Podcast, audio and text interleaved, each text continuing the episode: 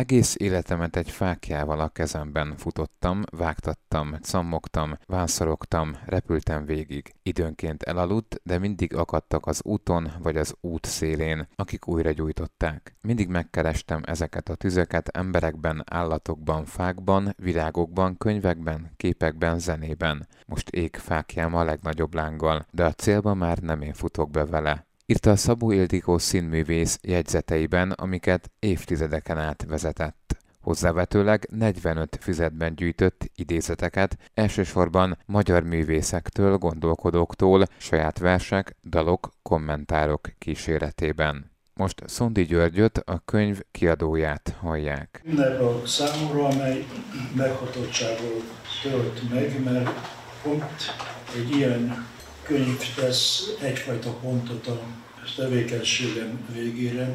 Egy olyan könyv, ami szeretetben fogant, és, és aki magam szeretek szeretni, csak szeretetet kaptam.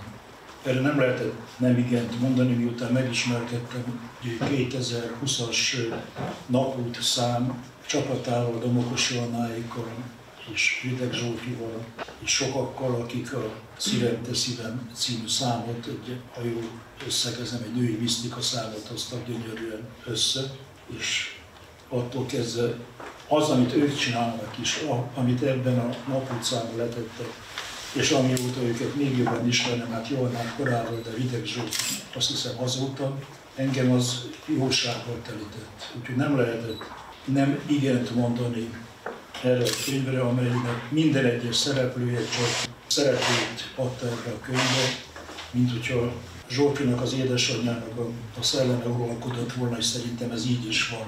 Önzetlenül, nagy tudással rakta össze ezt a könyvet, nekem csak az volt a dolgom, hogy megjelentessem. A Szárnyak zenéje című könyv egy tömör kötetbe gyűjtve mindaz, ami Szabó Ildikó. Ahogy Kis Anna fogalmaz az előszóban, vallomás anyanyelvről, hitről, világról, emberről, népről, hagyományról is. A könyvet képválogatások tagolják, Szabó Ildikó színházi fotói, rajzai és levélkollázsai.